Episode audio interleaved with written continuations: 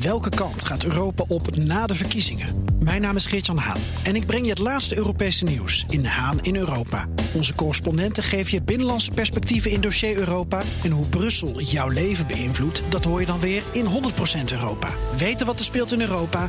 Luister naar de programma's van BNR. De column van Bernard Hammelburg. Fatsoenlijke internationale organisaties doen tegenwoordig hun best om discriminatie, corruptie, intimidatie, mensenrechten schendingen en nepotisme te bestrijden. Voetbalbond FIFA trekt zich daar allemaal niets van aan. Het bolwerk van dubieuze, ranzige, megalomane mannen blijft blind en doof voor elke vorm van kritiek. Voorafgaand aan het WK in Rusland trok de bond zich niets aan van het Russische wangedrag, bijvoorbeeld in Oekraïne, of van de bewijzen dat het stadion in Sint-Petersburg gedeeltelijk was gebouwd door Noord-Koreaanse slaven. Sommige regeringsleiders zagen af van een bezoek aan het WK, maar bij de finale zat de Franse president Macron braaf naast Vladimir Poetin op de tribune. Slaven, de Krim, trollen. Kom op zeg, nu even niet. Het ging om het voetbal en die Poetin had het allemaal toch maar mooi geregeld. Feilloze organisatie, schitterende beelden, spannende wedstrijden. Toch? Qatar is pas in 2022 en al jaren weet de hele wereld hoe krankzinnig die keuze is. Hartverscheurende verhalen over gastarbeiders, vooral uit India, Bangladesh en Nepal, die bij bosjes sterven bij de aanleg van de stadions omdat ze zich in de hitte letterlijk doodwerken, leiden tot onderzoeken en publicaties, maar zonder consequenties. Ingenomen paspoorten, hongerloontjes, gebrek aan water, doorwerken in temperaturen rond de 50 graden. Ook dit alles is slavenarbeid. Klaarblijkelijk kan een WK-stadion alleen met slaven worden gebouwd.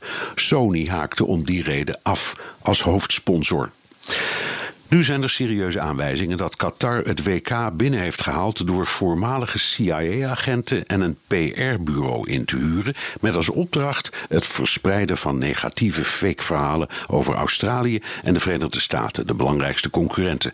Als de verhalen uit de Britse Sunday Times kloppen, was het een campagne waaraan Rusland met zijn beïnvloeding van de Amerikaanse verkiezingen nog een puntje kan zuigen. Maakt het allemaal iets uit? Ontwaakt het collectieve geweten van de wereld uit zijn lethargie? Natuurlijk niet. Het bolwerk van dubieuze, ranzige, megalomane FIFA-mannen heeft het repertoire aan antwoorden al klaar.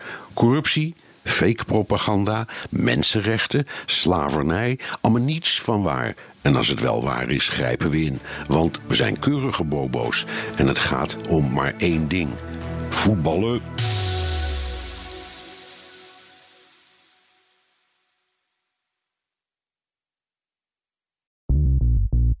Bij BNR ben je altijd als eerste op de hoogte van het laatste nieuws. Luister dagelijks live via internet. Bas van Werven. En heel langzaam komt de zon op rond dit tijdstip. Je krijgt inzicht in de dag die komt op BNR, het Binnenhof in Nederland en de rest van de wereld. De Ochtendspits. Voor de beste start van je werkdag. Blijf scherp en mis niets.